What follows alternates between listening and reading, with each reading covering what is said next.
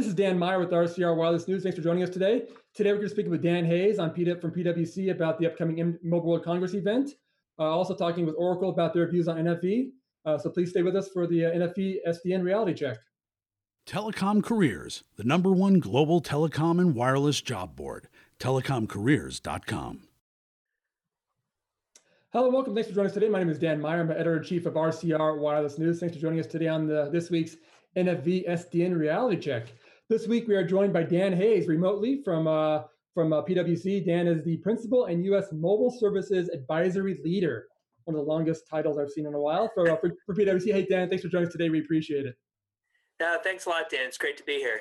Great. Well, uh, obviously, so we're leading up to uh, some exciting times next week in the mobile space with the uh, Mobile World Congress event in Barcelona, Spain. I know you're going to be heading to that show this year. Uh, luckily, I'm avoiding the event this year. Uh, I won't talk too much about that. But uh, what I want to do is, I guess, touch a little bit on, I guess, maybe what we might see from from virtual the virtualization space when it comes to the event. Obviously, the market, the telecom market, has really seen a lot of excitement and a lot of news recently about the virtualization space.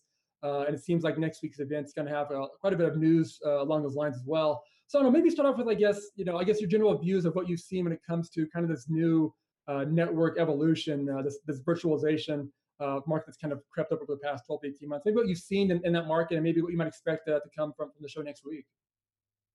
Yeah, thanks, Dan. You know, I think Mobile World Congress is going to be a really exciting time again this year, and we definitely expect that NFV and SDN are going to be you know two of the hot topics uh, you know among the participants there probably a lot of really good uh, you know demonstrations and announcements of new technologies so it, it's going to be a great time for this you know from from our perspective um, you know this technology really is the the next logical step in the in the whole evolution of mobile in that if you look back at what's happened in computing and what computing has done with infrastructure and how virtualization has benefited you know cost and efficiency in that space you, can expect to see the same things happening here. And you know there's a lot of high expectations and i think uh, you know not, nothing ever seems to go in the wireless industry quite as fast as it's originally intended.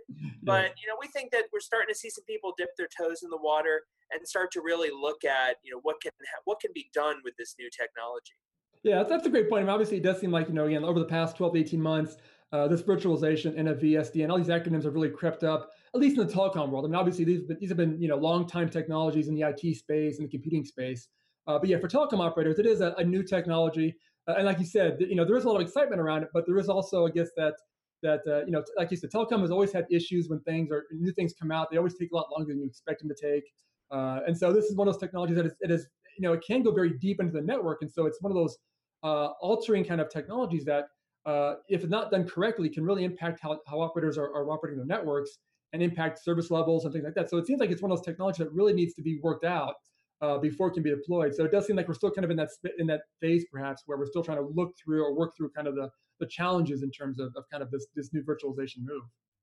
Yeah, well, I mean, the reality is that we're going from a, a, a paradigm of custom hardware, you know, yeah. heavy systems integration for the operators to a, a vision for where NFV and SDN really are going to allow operators to be less about hardware and systems integration and more about managing the evolution of the platform. Now that's a great it's a great aspirational sort of uh, sort of view, but the, the reality is we've got a long way to go to get there in terms of interoperability and standards and you know capabilities in this space. So so right now as we're seeing the the, uh, the, the technology being worked on. The question that we at PwC are getting asked a lot is so what's the business case? How do we make this work? And, and, and what should we be looking for in terms of the operating model to actually implement this? Because you know, no one does these things just for the for the sake of a new technology, right? They're all doing it to provide a higher level of customer service and you know lower costs and and that's really the goal so that's what we're hearing a lot from our clients and, and i have to say you know we're hearing it on the wireless side we're also hearing it on the wireline side too a lot of a lot of interest in this topic I mean, I guess are you able to provide an answer at this point? Because it does seem like you know I, I, just did a report on this, and, and that was one of the topics that was brought up. What up was was, was you know, there's still this ROI that needs to be kind of worked out with this because again,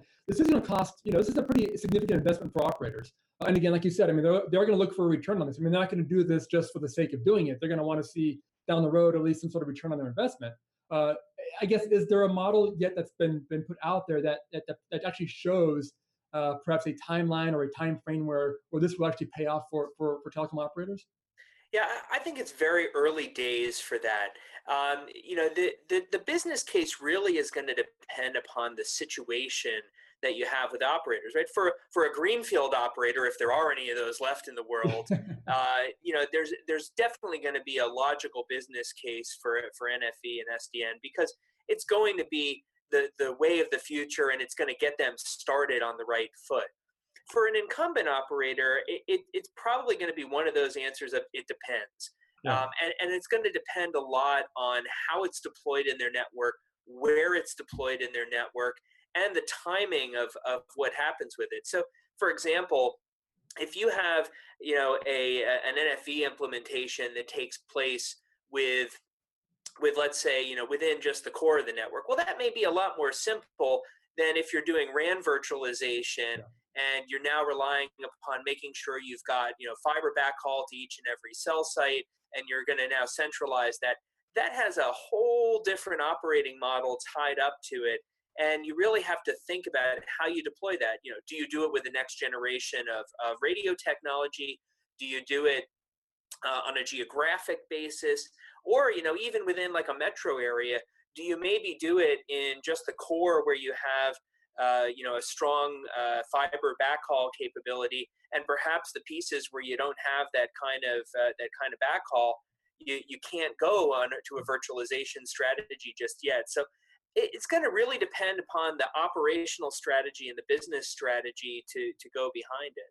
So lots of factors, lots of tough decisions, and that's what our clients are talking to us about right now. Yeah, and obviously, I mean, it does seem like I guess you know, with a company like AT&T, for instance, that came out late last year announcing their plans to really, really push virtualization across their, or their organization, really.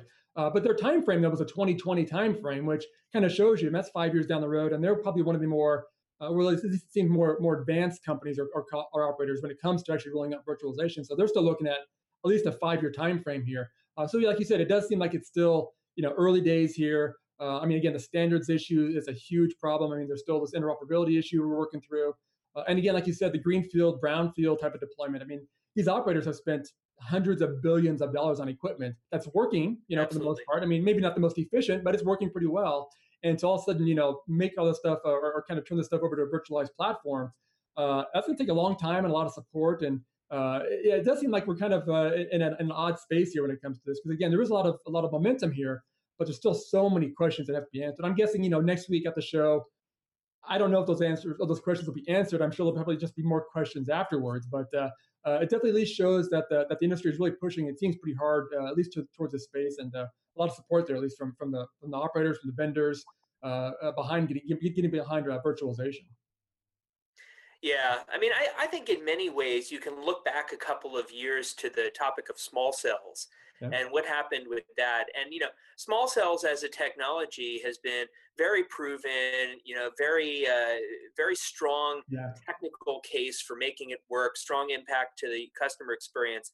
The, the, the challenge with small cells, which I think is going to be the same challenge for, for NFV and SDN, is really about the operating model for it. So, you know, for example, with NFV, look at the impact of facilities. Well, if I'm going to have all of this stuff centralized and virtualized, um, you know, what does it mean in terms of space and power and HVAC? What does it mean for critical things like business continuity and disaster recovery, right? I mean, today, if you have one site that gets wiped out, you know, one one cell site, okay, so so you have maybe a, a kilometer or two that doesn't have coverage, and, and oftentimes the rest of the network can pick up a portion of that, and, and yeah. it's not a big deal. But if you now have all of this pooled together for an entire metro area, let's say, and you somehow have a disaster at that facility, well, that's a whole different situation. You could be talking about millions of subscribers that that have you know uh, have an issue. So lots of things for people to think about that are not just all about cost savings. They're just about the, the, the operating model for how you actually deploy this. Yeah, yeah, that's a good point. It's always great to talk to you about that because you do seem to always bring up those kind of smaller issues that are, are huge if you think about it. I mean, again, like you said, I mean, if one, you know, this is all centralized in some at some facility somewhere and something happens, the power goes out or, you know, and there's battery backup, obviously, but if something happens there, again, it wipes out a big part of your network as opposed to, like you said, if a cell site goes down, eh, that's just one little part. But uh, yeah, I mean, that, those are great, huge issues that need to be uh, obviously resolved because operators uh, are always under the gun when it comes to making sure that their networks are always up. I mean, they've got these, you know, five nine requirements, SLAs with their enterprise customers. I mean, these are things that uh, they can't just go back and, and you know kind of alter. I mean, these are these, these are things that are kind of set in stone. So uh, if this stuff is not working correctly, that's that's a huge issue for these operators moving forward. Yeah, I mean, and these are the things that worry the operators that that we work with, right? You know, they they think about this stuff, and and many of them have gotten really good at at dealing with you know fault tolerance within the networks and disaster recovery. But when you get a new model and when you've got an entire new set of platforms, you really have to step back and look at those things. You know, the other the other thing that we're hearing a lot about is well, what, what's the impact to this? If there's some cost savings from an operational standpoint, where does it come from? Right? Is it is it power? Is it capex? Is it is it headcount? I mean, if you're centralizing this stuff, well, maybe you have an opportunity to save on maintenance. You don't have to go out and visit the sites as often. You got all the gear in one place. Uh, you know, those are all really big issues.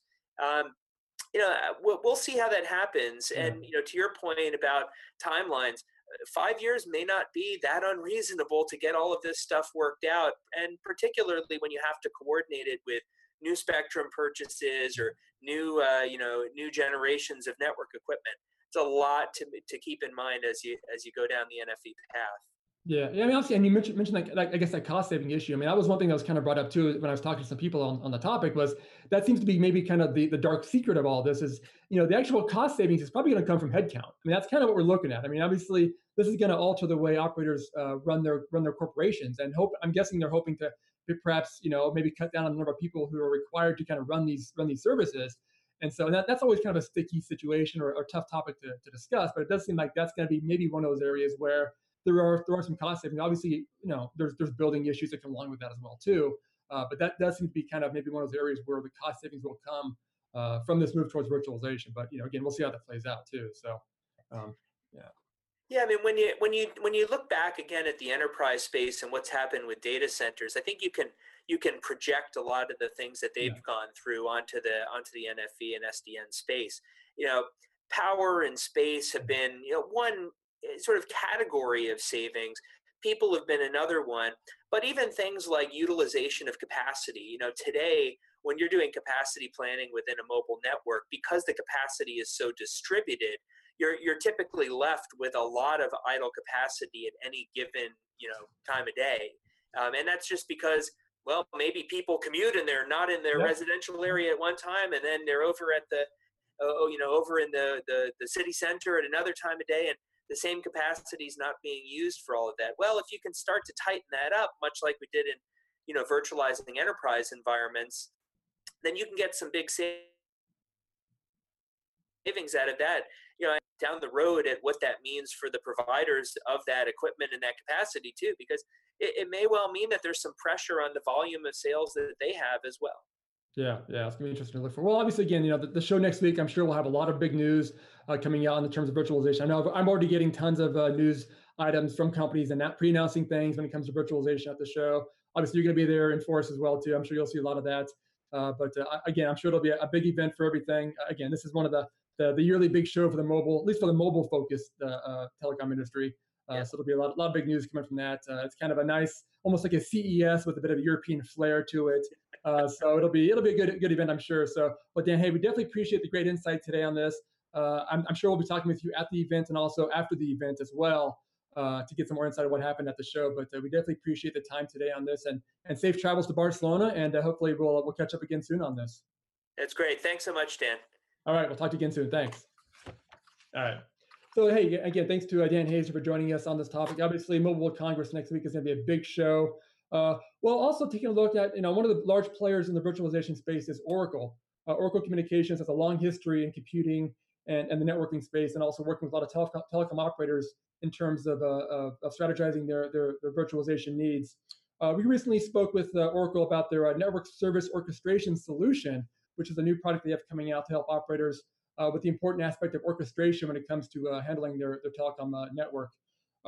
So we talked with them recently about the about the topic there. I talked with Barry Hill, who's the global head of NFV at Oracle, to discuss how the company views new entrants into the NFV space, Uh, the growing importance of, of active orchestration, and uh, and the move towards what he termed uh, NFV 2.0, and the industry heading towards the next evolution of NFV. I think we have a video clip of that coming up now who are coming at this from the network perspective only. Yeah. And they have been in the business of activating their elements in the past. Now they're looking to activate, you know, uh, alternate third party uh, elements as well. And we are in that space as well. Okay. So that's the first thing. The second thing, though, is that we believe as we move this this business forward into what, what I kind of term, you know, NFV 2.0, we have to become a lot more efficient in how we go and do this orchestration. It needs to be what I call active orchestration. For that, you need two other uh, aspects of technology to what I call kind of bookend this functional NFV diagram and the orchestration. One of those is you need a very, very powerful analytics platform from which you can capture, correlate, uh, and and define uh, outcomes based on information you're collecting. Okay, as you can appreciate, Oracle, this is this is really core to our business.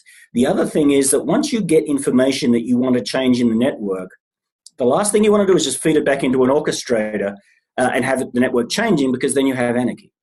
What you want to do is you need it into some form of policy engine recommendation environment where the, operator can put their company's rules and regulations of what can and cannot happen in the network.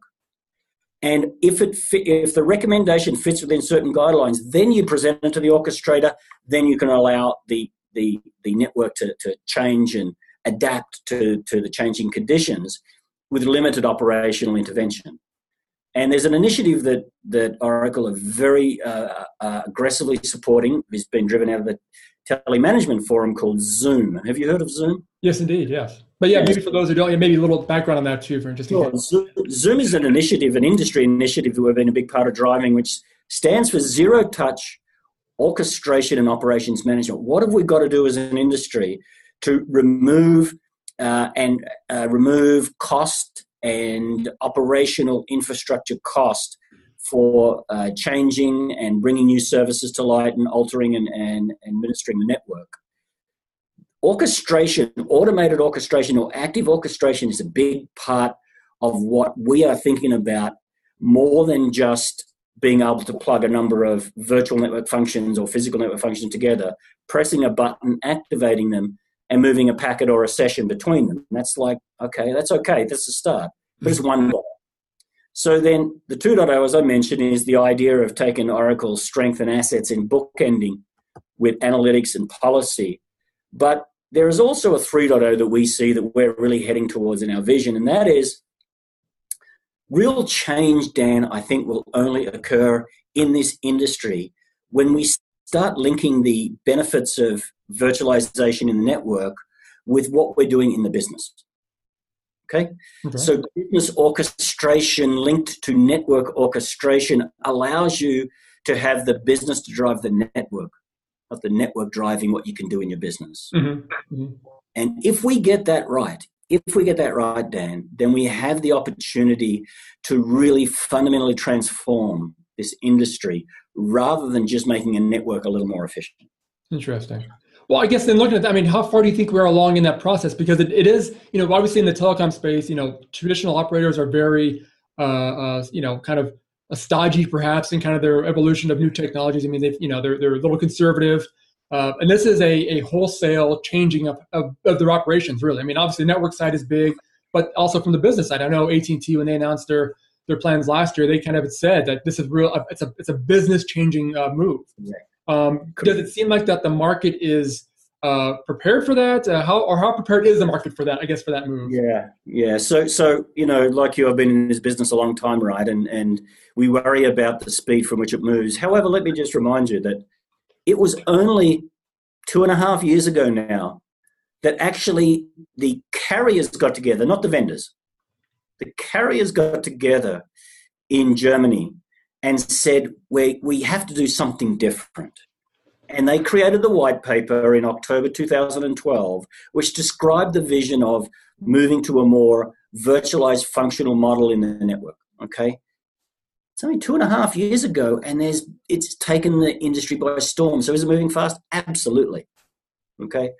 And we're as an industry learning a lot from the world of IT and cloud and and open source and these sorts of tools, open APIs, RESTful APIs, and these sorts of capabilities that really weren't in the in the uh, even in the language of carriers network folks in the past.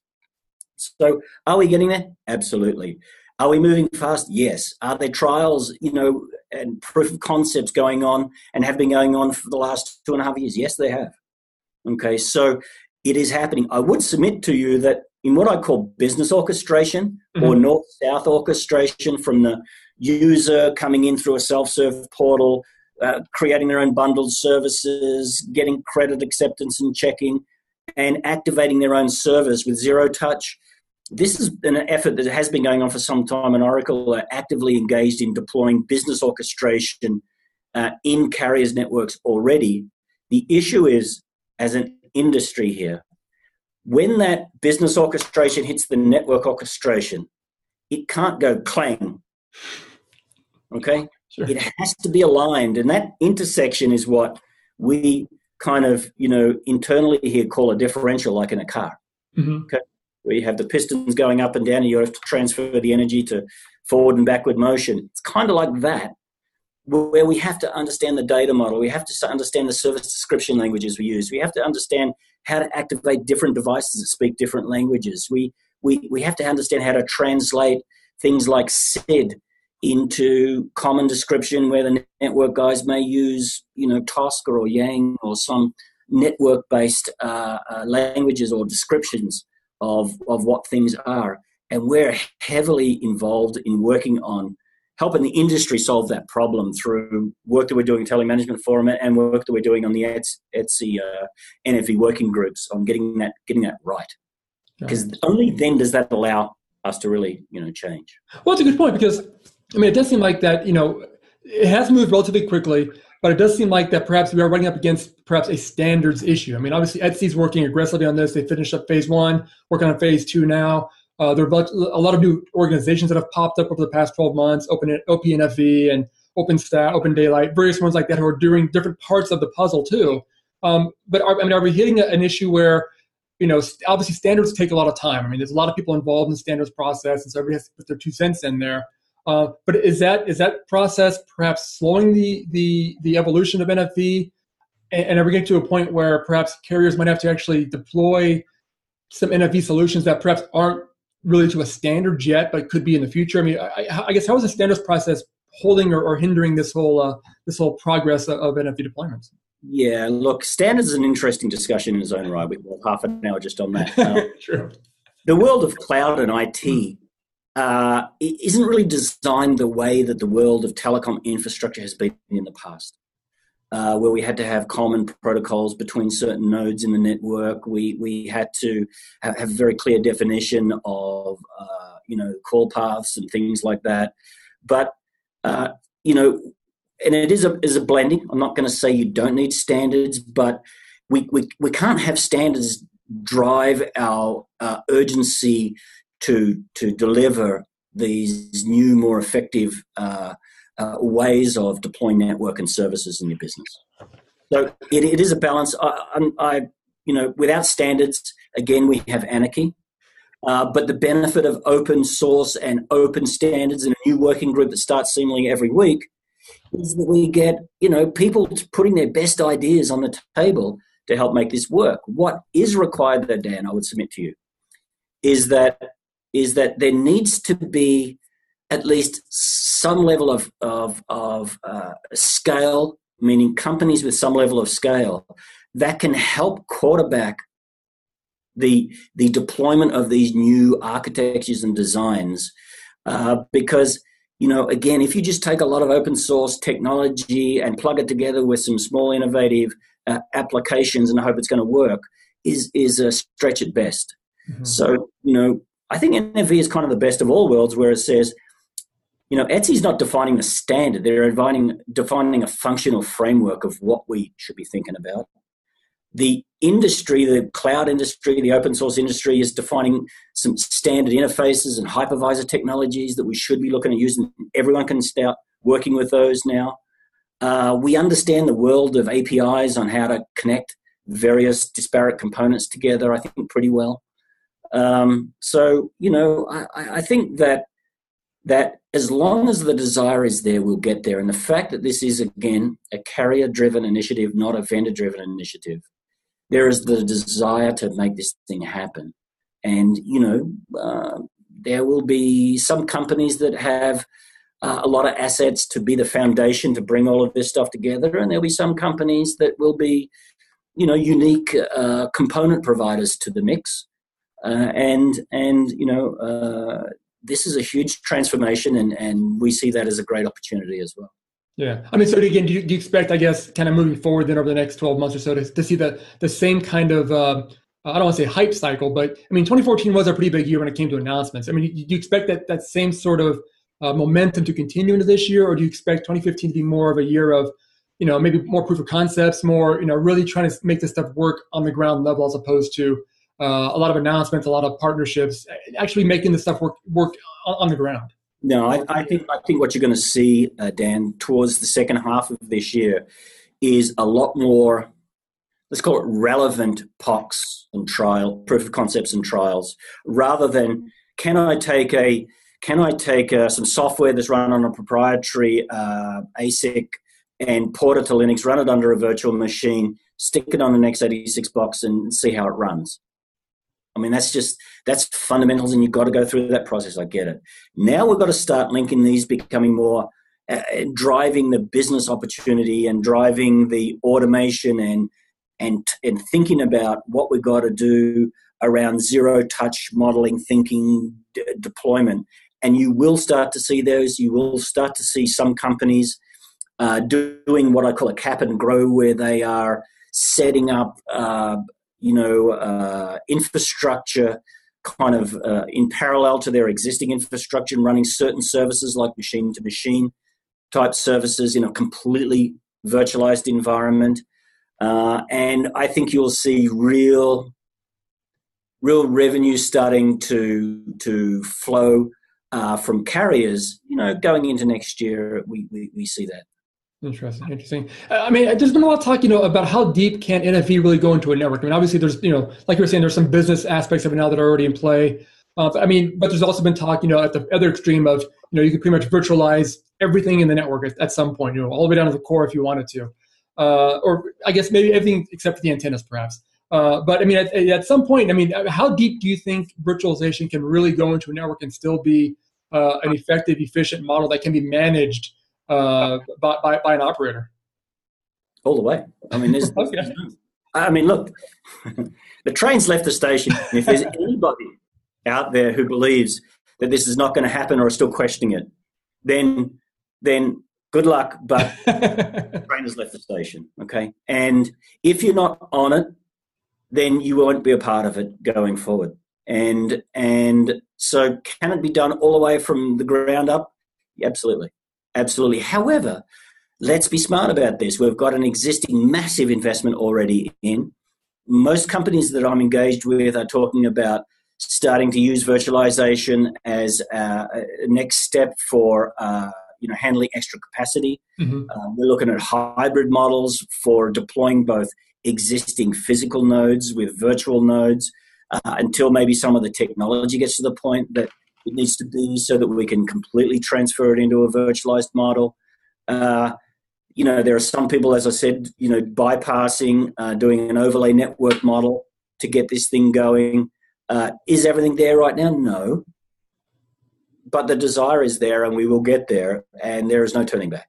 Absolutely no turning back in my mind. Great insight there from Oracle. That's, uh, I believe it was uh, Barry Hill, who's the uh, head of NFV for Oracle. I'm sure they'll have some great insight also uh, on the NFV space when it comes to uh, the Mobile World Congress event next week there. So great insight there from Oracle. Well, again, I want to thank everyone for, for joining us today. Also, a special thanks to our guest, uh, Dan Hayes, for joining us, for, for providing some, some great insight on the uh, virtualization space and kind of look ahead to uh, next week's Mobile World Congress event. And uh, thanks again for all of you watching. And please make sure to check the NFV SDN reality check next week. Thanks.